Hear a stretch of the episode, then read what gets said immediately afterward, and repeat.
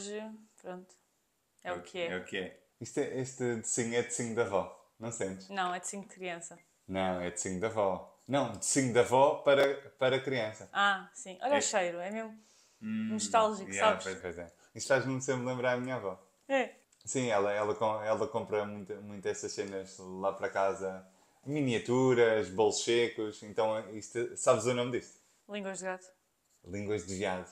Porque são as compridas. Ah, as línguas de gato são as pequeninas. São as pequeninas. O sabor é idêntico. Yeah, pois é. Isto deve levar tipo manteiga, ovo, canela e assim. Ou seja, estou a dizer pelo sabor, mas não sei, na verdade. Ahm, e isto é idêntico, mas, mas maior. Mas tu não gostas disto ou é indiferente? Gosto. É fixe, não é? É. Aquele Mas não comiste há anos. É aquele, aquele bolo mesmo da avó em que estás a beber um chazinho, ela está a perguntar. não comiste Ela está a perguntar, então está 15 tudo bem. Não me relaciono, mas sim. Ahm, mas ia dizer que aposto que, sabes que imagina, há doces que têm um nome aqui em Lisboa ah, e depois noutras partes do país têm um nome completamente diferente. Eu aposto que este é um deles. Isto para aí que se chama tipo barra de sabão no norte. É bem barra de sabão. tu- tipo, quem está só a ver tipo, língua de viado e não faz ideia do que é que é. Por acaso, se, se tiverem esse, esse feedback, tchim, tchim. se tiverem esse feedback, eh, se na vossa terra. não se come assim. Ah, não, eu ia partir como se fosse uma bolacha. Pois, realmente, sou parvo. Pensa que era melhor do que o quê? Não, Mas também não é bom. imagina. É aquele docinho que é, hum, é satisfatório. Não é incrível, mas eu acho que este doce também não é feito para ser incrível. Eu tenho essa teoria. Eu tenho essa teoria que há bolos, não é só bolos, mas é o que estamos a falar agora. Há bolos que não são feitos para ser incríveis. Há bolos que são feitos para ser satisfatórios, para tu comprares uma determinada quantidade para casa e ires penicando, comendo de vez em quando, a ver o chazinho, a ver a novela, se fores, eh, se fores uma avó. Então, eu acho que te- tenho essa, tenho essa tese, que, que há coisas que são elaboradas para não serem incríveis, sabes? Para serem satisfatórias e para serem vendidas em grandes quantidades, porque são satisfatórias. Eu acho que isto foi um, um teste que correu mal, porque se reparares, o formato é a pessoa quis fazer uma bolacha, mas meio que a massa saiu mal e em vez de crescer para cima, cresceu para os lados e ficou fininha. Tanto que esta parte aqui está mais escura porque está muito fininha e queima. Então isto foi um teste que correu mal e honestamente tem sabor de teste que correu mal. Ah, Pensei que era melhor do que o que é. Yeah, por acaso isso é uma boa tese também. E depois houve um gajo que pensou, então espera aí, Depois o filho do as gajo. pedras no nosso caminho, nós pegámos-las e construímos um castelo. Então isto agora, criamos aqui umas línguas de viado, Eu acho que não foi fazemos assim. aqui uma marketização à volta do, do- do- da bolacha teste que correu mal e torna-se uma coisa boa, ou satisfatória, segundo a minha tese. Também pode ser isso. Eu acho que não foi assim. Eu acho que foi assim como eu te vou dizer. Isto é feito numa aldeia, tipo, na guarda. Agora? Foi um senhor pasteleiro e o neto entrou e disse: Ai, avó, isto são línguas de viado! E ele achou muita piada e foi, as- as- o teste correu mal para o café porque já está feito, tem que se vender na mesma. E depois eh, a pessoa perguntou: O que é que é isto? E ele disse: Ah, o Joãozinho diz que é a língua de viado! E ficou, e perpetuou-se até os dias de hoje. E da guarda para o mundo. E da guarda para o mundo.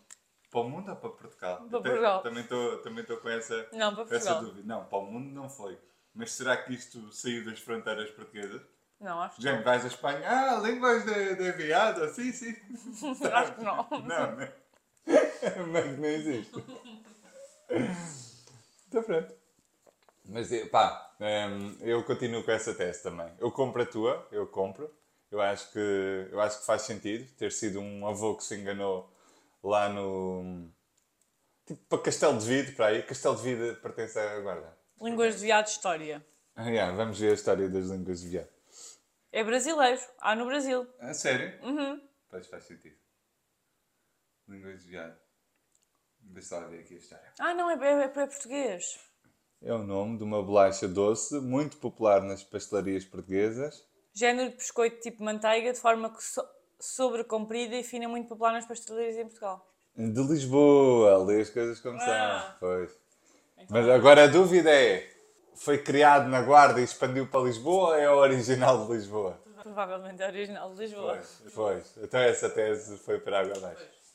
Uma tese que não foi para água abaixo É e que está bem sólida. É a tese que trazemos hoje. Queres é. explicar? Hoje vamos falar sobre o que é, que é isto de ser anti-dieta e explicar como é que anti-dieta não é anti-saúde, ou seja, é exatamente o oposto. Anti-dieta é em prol de, de melhor saúde e nós já explicámos aqui várias vezes, mas acho que é sempre bom para introduzir ah, porque é que as dietas nos causam, nos trazem consequências negativas. Ok, eh, então vamos por pontos. Porquê é que a dieta nos traz consequências negativas? Primeiro, porque uma dieta começa logo pela dicotomia eh, que, que torna a nossa, a nossa hum, relação com a comida eh, binária, não é? Permitido, não permitido, ou permitido, proibido. Eh, as dietas promovem logo essas crenças nas pessoas que, que a alimentação tem que ser ao preto ou branco, não há zonas cinzentas. E adivinhem o que é que a nutrição tem mais? É zonas cinzentas. Então há aqui, há aqui um- uma incongruência é? nesta, nesta cultura das dietas. Mais importante também salientar que eh, a cultura da dieta, este, este, esta cultura ao- à qual estamos todos expostos, promove também que a saúde tem um tamanho e um aspecto físico único. Ou seja, cria aqui um padrão generalizado eh, de beleza em que toda a gente que não cabe naquele padrão não deve gostar de si ou deve considerar que não é saudável. Então deve andar a vida toda a correr atrás de um determinado peso, atrás de um determinado padrão. E adivinha o que é que acontece a 95% das pessoas que andam a fazer dietas? Recuperam o peso perdido, não atingem esse tal padrão, por questões muitas das vezes genéticas, e, e por não atingir esse padrão que acham que é o que deveriam atingir, gera sentimentos de tristeza, frustração, inadequação, as pessoas sentem-se inadequadas dentro daquele corpo. Ent- Então isto não promove a saúde, nem a física, nem a mental, muito menos a emocional. Sim. Conclusão de- deste, desta introdução. Um movimento anti-dieta vem olhar para as pessoas como um todo, aceitar que pode haver saúde na diversidade corporal, não é por uma pessoa não ter um corpo padrão que ela não pode ser saudável, vem desconstruir aqui um, um conjunto de conceitos gordofóbicos que estão pré-estabelecidos na, na sociedade. Sim, eu acho que as dietas eh, escondem-se sempre muito atrás do chavão da saúde. Eh, e no- na verdade o que elas eh, potenciam não é, não é potenciam, mas o que elas promovem não é a saúde, é a magreza a todo custo. E ehm, cria muita ideia de que eh, foi exatamente aquilo que tu disseste, de que a saúde tem um corpo. Ou seja, tu não podes ser saudável se tiveres o IMC fora do padrão considerado normal, entre, entre aspas, para quem está só a ouvir. Um, e a verdade é que já se sabe que existem pessoas que têm eh, um corpo magro que, do ponto de vista metabólico, não são saudáveis, e por outro lado, existem pessoas que têm um corpo gordo que são saudáveis do ponto de vista metabólico. Então já existem eh, várias evidências que nos dizem que a saúde não pode ser medida pelo nosso tamanho. Então, eh, logo aqui acho que é o ponto-chave para entrarmos exa- exatamente nos, nos pilares que queríamos trazer de porque é que eh, ser anti-dieta não é ser anti-saúde. Sim, e complementar, repara, eh, as dietas, por não serem sustentáveis, porquê? Porque as dietas, ao assustarem o nosso cérebro, o nosso cérebro entende as dietas como uma agressão, já disse isto várias vezes, mas é sempre bom repetir. Dieta não é sinónimo de emagrecimento para o, para o cérebro, ele entende como uma agressão. E quem é agredido tem que se defender. Então o cérebro defende-se como? Aumentando o apetite, reduzindo o metabolismo, aumentando a obsessão eh, pela comida, tudo mecanismos de sobrevivência para te fazer ir em busca de comida. Ou seja, estes mecanismos criados pelo teu cérebro vão dificultar muito a sustentabilidade do processo a longo prazo. E o que é que se conclui? Conclui-se que as dietas não funcionam exatamente por isto. Agridem o cérebro, o cérebro defende-se, cria mecanismos de autodefesa e autossabota o processo. É por isso que já se sabe que cerca de 95% das pessoas que fazem dieta recuperam todo o peso perdido num período entre 3 a 5 anos.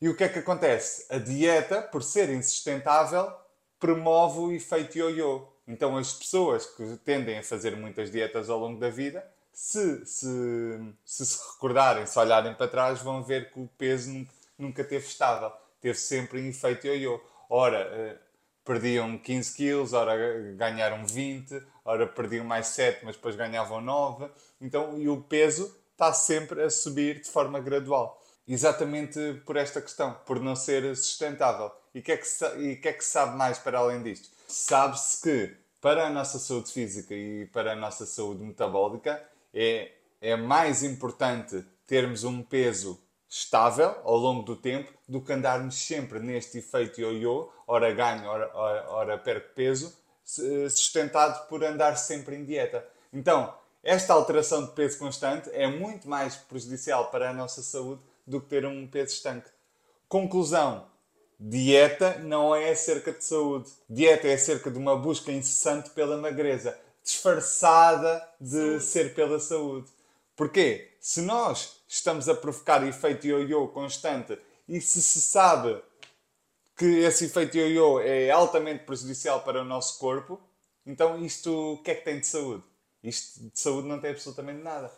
Está mascarado de saúde. Ou seja, fazer dieta não só prejudica uh, a nossa saúde física do ponto de vista metabólico, como tu acabaste de, de, explicar, como também prejudica a nossa saúde do ponto de vista mental, que eu acho que é mais ainda fácil de perceber, que obviamente se estamos sempre em restrições, uh, isso não é saudável do ponto de vista mental, a, a nossa alimentação uh, não é suposto ser, ser dessa forma, e para além do mais como é que uma pessoa é, é suposto sentir-se se está sempre em ioiô, se está sempre, ah, agora estou motivada e consigo, ah, mas agora estou a falhar e não consigo e recuperei todo o peso. A pessoa sente-se, isto gera sentimentos de frustração, culpa, vergonha, ou seja, tudo aquilo que não, não, não é uma, uma saúde mental um, saudável, não é? Então, sim, acho que explicámos, acho que de forma resumida, nós também já falámos várias vezes aqui no podcast sobre isso, de porque é que a partir das dietas, logo, logo a partir das dietas, uh, nos trazem consequências negativas. Depois trazem, se reparares, uh, sempre uma narrativa que por si só já é falaciosa do ponto de vista generalista para a vida, que é solução rápida e milagrosa. Perde X em determinadas semanas.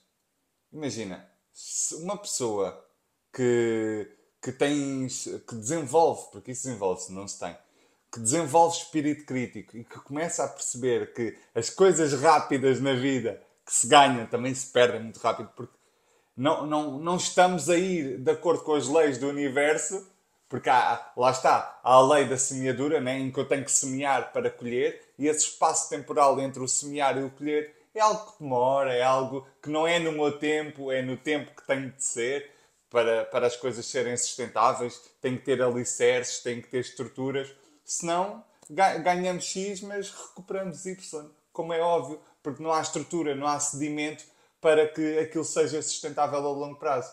E as dietas também promovem este tipo de fa facilitismos, não é? É muito fácil, perde, perde 8 quilos em 3 semanas, ou em 2, ou em 4, ou o que seja mas a vida não funciona assim. Se as pessoas agora uh, ligar, ligarem, sei lá, vão ao, vão ao YouTube ou veem na televisão uma pessoa a dizer ganha um milhão sem fazeres nada em uma semana. Ninguém, ou espero eu, quase ninguém acredita que isso é possível. Porquê? É possível ganhar um milhão? Óbvio que é, mas é numa semana? Não, tem que haver uma estrutura, tem que haver um planeamento, tem, tem que haver, tem que haver um, alicerces que te permitem uh, ganhar um milhão. Então porquê que na, na perda de peso, porquê que na saúde é diferente? Não devemos acreditar em promessas fáceis. O, o, que, o que há de bom na vida está no difícil e no demorado. E o que é que nós procuramos? No rápido e no fácil. Isso, isso, isso é meramente estarmos a ir contra as leis universais. O que tem valor está no difícil e no demorado. Coloquem isso na vossa cabeça, que eu digo isto mesmo de um, de um ponto de amor, eu só, só, só quero realmente contribuir e ajudar. Mas é verdade. O, o, o, o, que, o que tem valor de ser construído está mesmo onde as pessoas não querem ir.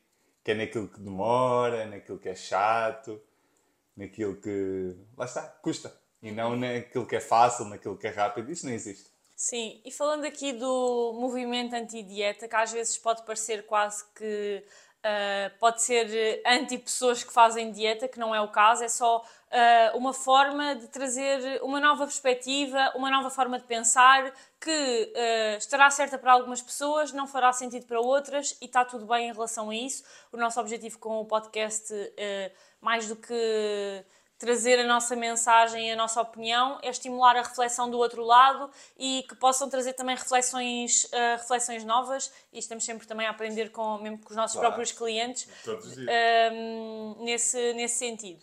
Uh, uma das principais razões pelas quais o ser anti-dieta não é ser anti-saúde é que o movimento anti-dieta promove o respeito e a aceitação por todos os tipos de corpos, o que muitas vezes não acontece uh, na cultura da dieta, em que basicamente nos estão constantemente a vender a mensagem de que o teu corpo, aquilo que tu fazes a nível de atividade física, aquilo que tu comes, um, define o teu valor enquanto pessoa. E isto são mensagens que são difundidas nos meios de comunicação, em todo o lado, ah, nas redes sociais, que faz com que as pessoas acreditem que não são dignas de saúde.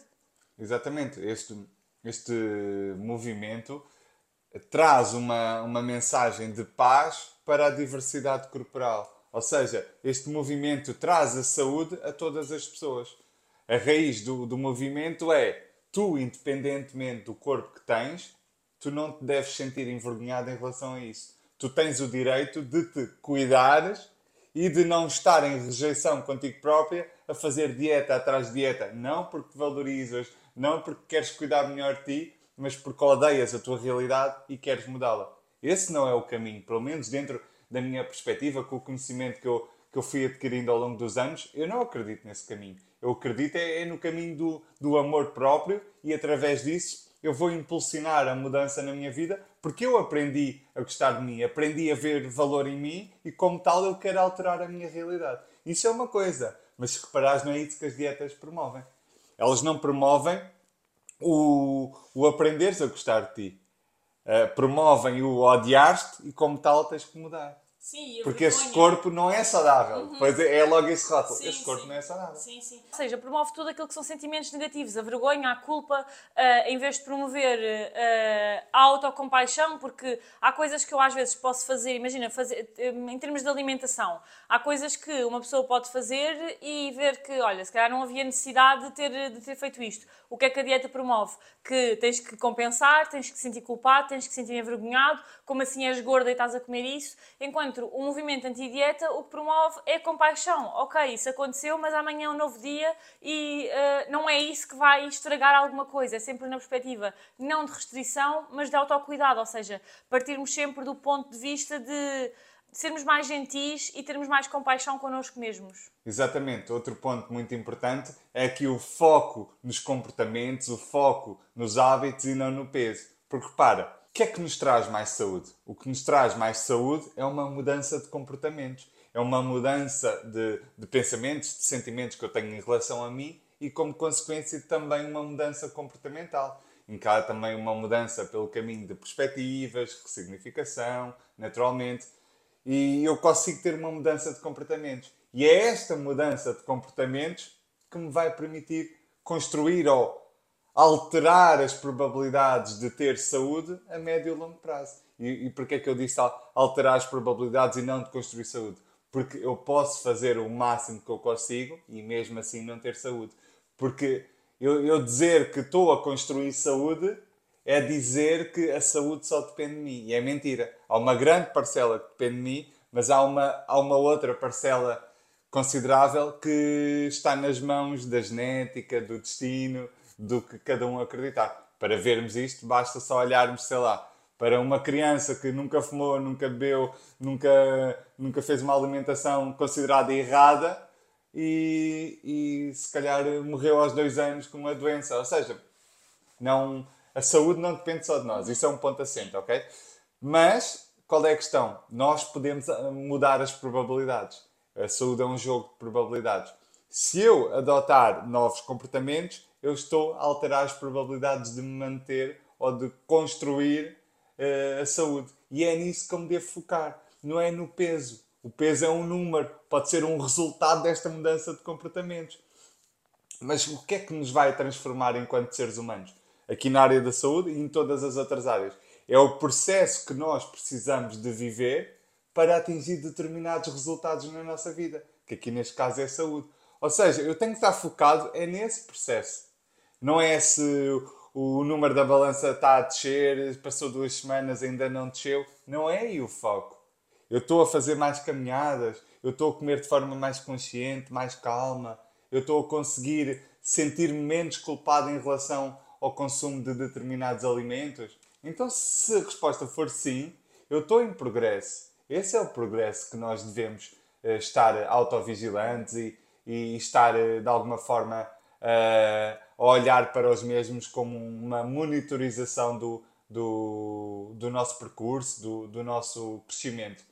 Esse, essa é a chave. Não é eu estar-me a focar num, num, número que não depende totalmente de mim, como é, como eu penso. Aí corro o risco de me frustrar, desiludir, abandonar o processo. Quantas pessoas eu vejo abandonarem o processo porque o peso não, não se alterou nas primeiras semanas?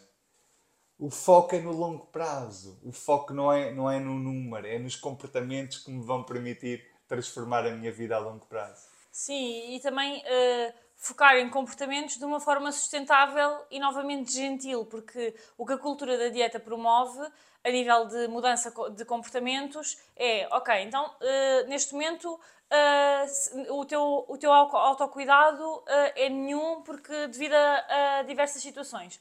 Então, a partir de agora, o que vais fazer é ir ao ginásio três vezes por semana, vais beber 2 litros de água por dia, vais comer sopa nas duas refeições. O prato tem que estar dividido ao meio, de uma metade é legumes, nunca fizeste legumes na vida, não interessa nada. A partir de agora, é metade, uma metade é legumes, a outra parte é, é frango, porque também não podes comer hidratos.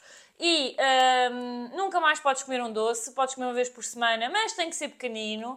Ou seja, uh, de repente querem mudar tudo uh, e fazer o oposto do que a pessoa, do que a pessoa já faz. Obviamente, uh, se, mudar hábitos, seja em que área for, uh, vai correr mal se nós quisermos mudar tudo e passar do 8 para o 80. Nós temos que fazer pequena, pequenas mudanças graduais, esquecer regras que, já, que são impostas a toda a gente, por exemplo, a divisão do prato, que é uma, uma regra que o intuito é bom, sim, mas aquilo vai funcionar para toda a gente? Provavelmente não. É preciso individualizar, é preciso perceber o contexto individual de cada, de cada pessoa e adaptar. Não é porque na roda dos alimentos uh, aparece o prato dividido ao meio que temos logo que começar por aí. Vamos fazer passos mais pequeninos, mas que são sustentáveis e que um, vão ser possíveis de manter daqui a dois anos qualquer hábito que nós queremos implementar, qualquer comportamento que nós queremos mudar, não vale a pena mudar se nós uh, pensarmos que daqui a 5 anos eu não me vejo a fazer isto.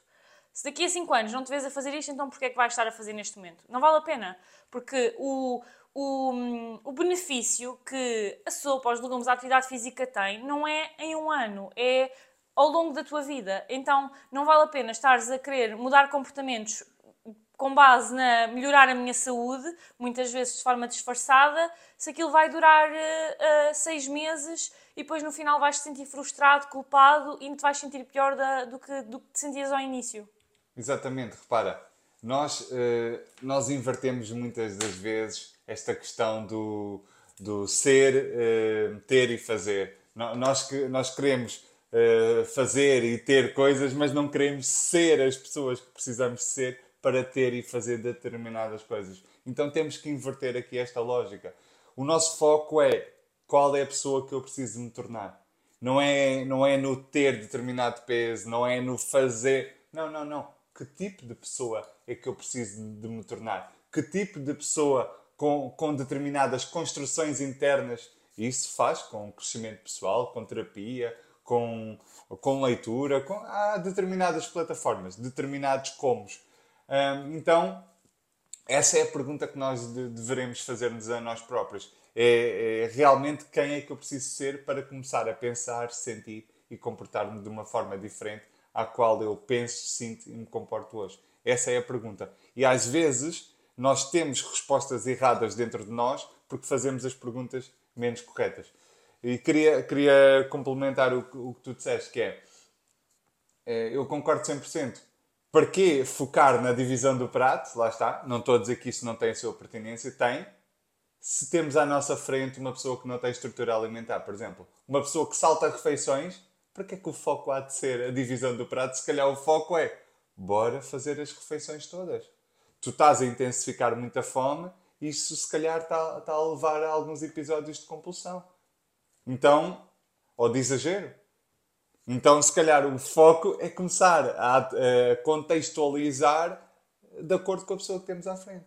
E às vezes focamos em fazer o melhor, eh, o que é mais adequado, e esquecemos de olhar para o, o, Possível. o possível dentro do nosso contexto, da nossa realidade, do, do nosso nível em relação àquela área que estamos a começar.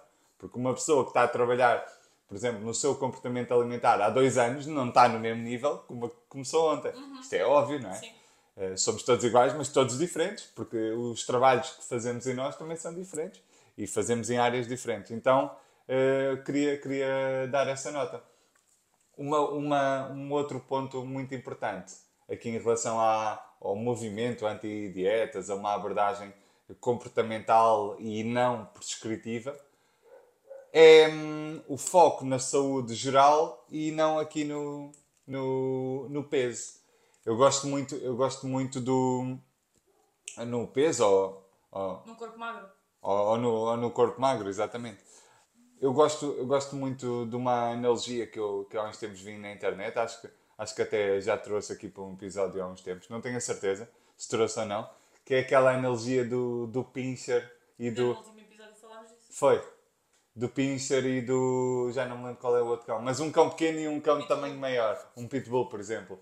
E, e eu noto que, que a cultura da dieta promove muito isso. Ou seja, não promove tanto tu respeitares a tua biologia, a tua genética e, e, e conseguires o melhor com aquilo que tens, com as tuas possibilidades, etc. Não. Promove ou odiares aquilo, aquilo que tu és, a tua biologia, a tua essência, a tua genética e tentares adequar o teu corpo num corpo que nunca será o teu. Porque não tens estrutura fi- fisiológica para ter esse corpo. Mas andamos a vida toda à procura de ter um corpo ou, de encaixar o nosso corpo em moldes que não são possíveis de ser encaixados no, no- com, com o nosso padrão corporal. Não sentes isso? Sim, sabes que até me estava a lembrar de outra analogia, seguindo essa do cão, que é um bocado como se a cultura da dieta vende-te que tu, por, por tu seres o pitbull não és um cão de casa. Então, enquanto tu fores o pitbull, tu nunca vais ter uma casa, nunca vais ter uma família que te acolhe, que trata bem de ti. Então, tens que tornar num pincher para ser esse cão. Mas a verdade é que também existem pinchers abandonados na rua. Então, eu acho que isto para dizer que a cultura da dieta está-nos constantemente a vender a ideia de quando tu tiveres um determinado corpo, tu vais atingir essa saúde que te prometem, vais ter muitas coisas boas na tua vida, vais ser muito mais bem-sucedida, respeitada no trabalho, a tua família vai finalmente respeitar as tuas decisões e não vai eh, interferir na tua vida, se calhar da forma como interfere por seres gorda. E a verdade é, se calhar já não, não, não diz que ai filha, estás tão, estás tão gorda, mas diz ai filha, estás tão magra, estás tão mal encarada. Ou seja, as pessoas não vão mudar os seus comportamentos só porque tu mudaste o teu corpo, elas simplesmente vão se adaptar e vão ter exatamente o mesmo comportamento em relação a outra coisa qualquer. Então, eh, eu acho que o principal ponto é esse, é que hum, as o, nós dizemos muitas vezes que a razão pela qual nós fazemos aquilo que fazemos é tão ou mais importante do que aquilo que fazemos. E eh, ir a fundo e perceber porque é que nós queremos, por exemplo, a perda de peso, e eu não estou a falar, eh, não estou a dizer que deixa de ser válida, não. É só ter mais. eh, autoconhecimento e conhecermos-nos melhor e percebermos porque é que queremos aquilo, porque é que nós estamos há anos, há 15 anos, a tentar emagrecer, o que é que nós estamos realmente à procura. E isso é logo eh, um ponto de partida para começarmos a trabalhar em nós e a resolver muitas coisas que eh, vêm do passado, que nem fazemos ideia que lá estão, mas que estão lá e estão a impactar a nossa relação com a comida, a nossa relação com o corpo e a nossa relação com o estilo de vida no geral. Eu gostei dessa analogia do pincher abandonado, nunca tinhas, nunca tinhas partilhado isso comigo, por acaso. Lembraste agora, assim? Sim. Ah, ok. Ahm, essa, analogia, essa analogia é boa. Repara, isso, isso é muito interessante o que disseste. É que a cultura da dieta vende-nos de forma muito subtil, porque repara, tu, tu, isso que tu estás a mencionar, que quando tiveres um, det- um determinado corpo é que vais ter uma família, é que vais ter, é que vais ter uma carreira de sucesso, etc, etc. Ninguém te vende isso diretamente. Por exemplo, eu nunca vi um anúncio a dizer assim: olha, quando tu tiveres este corpo, não, não te vendem diretamente. É de forma muito subtil. É através de. Porque repara, a nossa comunicação não precisa de ser Sim, direta. sim, sim. Às vezes eu posso dar aqui a entender determinados detalhes de forma subtil e isso fica no inconsciente das pessoas. E eu nem estou a dizer aquilo, mas de forma estratégica estou a utilizar a minha comunicação para semear eh, determinadas sementes na, na cabeça da, na cabeça da população. E isso claramente é disseminado na- na- nas nossas mentes todos os dias através de determinadas plataformas diferentes. Eh, dando o exemplo dos mídia, que tem um impacto gigante naquilo que, naquilo que paira na nossa mente Sim. nesse sentido e, e outros sentidos que muitas, de- muitas das vezes até julgamos que determinados pensamentos, determinados determinadas vontades são nossas e foram pensadas por outras pessoas, por outras eh, estruturas de forma estratégica e eu julgo que aquilo, que É um aquilo pensamento meu. é um pensamento meu, que é uma vontade minha, não, porque eu, preciso de emagrecer, porque, porque quando eu emagrecer é que eu me vou sentir bem no meu corpo, não sei o quê. Mas quando ganhas autoconhecimento, quando vais, quando te vais apercebendo da realidade, não é? quando sais mais do teu modo inconsciente, começas a dar-te caras que, pois, se calhar o problema não, não está no corpo, está nas minhas construções à volta do corpo. Então é, é, é interessante isso. Sim, gostava de só terminar por eh, a dizer que a abordagem anti-dieta focada na mudança comportamental não é uma coisa que nós nos sentamos à volta de uma pedra, lemos as estrelas e inventamos da nossa cabeça. É uma abordagem que eh, é suportada pela evidência científica, existem vários estudos que, que suportam esta, esta abordagem, as ferramentas que utilizamos, ou seja, porque às vezes eu acho que pode parecer eh, que, Que é anti-ciência. que é anti-ciência, pelo exatamente. contrário. E pelo contrário, a verdade é que cada vez mais saem eh, artigos científicos que mostram que o caminho é muito mais focado em comportamentos do que estarmos a focar num único parâmetro que de repente define tudo na nossa vida. Ahm, e acho que era isso que tínhamos por hoje. Acho que podemos passar para o insight da semana. Só, só terminar com uma mensagem simples, que é o foco na nossa vida deve estar, na minha perspectiva, já pensei algumas horas acerca disso, de verdade, eh, o foco na nossa vida deve ser na construção do ser. Eu, eu sou uma pessoa introspectiva que, que fica a pensar, a pensar muito e a, e a observar a, a maneira da sociedade se comportar em relação a determinados assuntos. E eu vejo que estamos todos, de forma geral, uns mais, outros menos, mas todos, onde eu me incluo também, muitas das vezes de forma distraída, focados no ter e no fazer. E não percebemos que a essência de tudo é, é o ser. Porque quando eu sou, eu tenho, eu faço. Porque ter e fazer é uma consequência de quem tu és. Então, essa, essa, assim, de forma muito resumida, essa é a mensagem principal que eu, que eu queria deixar. Em termos filosóficos, é a mensagem que eu queria deixar. Focar no ser e o resto é consequência. Eu não preciso estar deslumbrado com o ter nem com o fazer. Isso é só uma consequência. Sim, e o insight que nós queremos trazer eh, esta, esta semana está muito relacionado com o que tivemos a falar de criar eh, objetivos irrealistas, fazer coisas que não se adequam a nós, que não são individualizadas ao nosso contexto, eh, porque muitas vezes nós temos a ideia, e eu vejo muitas vezes pessoas que estão sempre à procura da perfeição e de fazer o ideal e oscilam muito entre não fazer nada por si e não cuidar de si e entre querer fazer tudo e de repente uma caminhada, isso não é suficiente. Eu tenho que ir quatro vezes ao ginásio. Eu não gosto, mas eu tenho que ir quatro vezes ao ginásio porque uma caminhada não serve para nada. Uh, tirar um tempo para mim, porque é que vale a pena tirar uh, 10 minutos uh, se o ideal era uma hora e o que é recomendado é uma hora, mas eu não posso fazer uma hora. Então nem vou tirar 10 minutos e não faço nada. E uh, o insight é, se nós nos estamos constantemente a culpar, se uh, determinados objetivos que temos que estão mascarados com o rótulo de saudável se geram em nós sentimentos de frustração, culpa, vergonha, o que seja, sentimentos negativos, esses objetivos serão assim tão saudáveis como isso? Exatamente. É uma, é, um, é, um, é uma boa reflexão. Exatamente. Eh, se, aliás, eu até, até já dei em episódios eh, passados um insight que se relaciona com este. Se não houver leveza, foi qualquer coisa desse género. Se não houver leveza, não é saudável, ou não dei? Acho que sim. Eu acho, eu acho que dei. Um, e vai, e vai, e vai no sentido, ou vai de encontro àquilo que estás a dizer. Se os nossos hábitos sa- saudáveis, supostamente, entre aspas, para quem está só a ouvir, esses tais hábitos eh, eh, saudáveis, se gastam muita energia eh, em termos de ocupação de espaço mental, se, se trazem sentimentos de culpa, se, se trazem sentimentos mais desagradáveis no geral, será que esse hábito continua a ser saudável? Se não nos impulsiona e se nos faz regredir em termos mentais, emocionais, será que continua a ser saudável?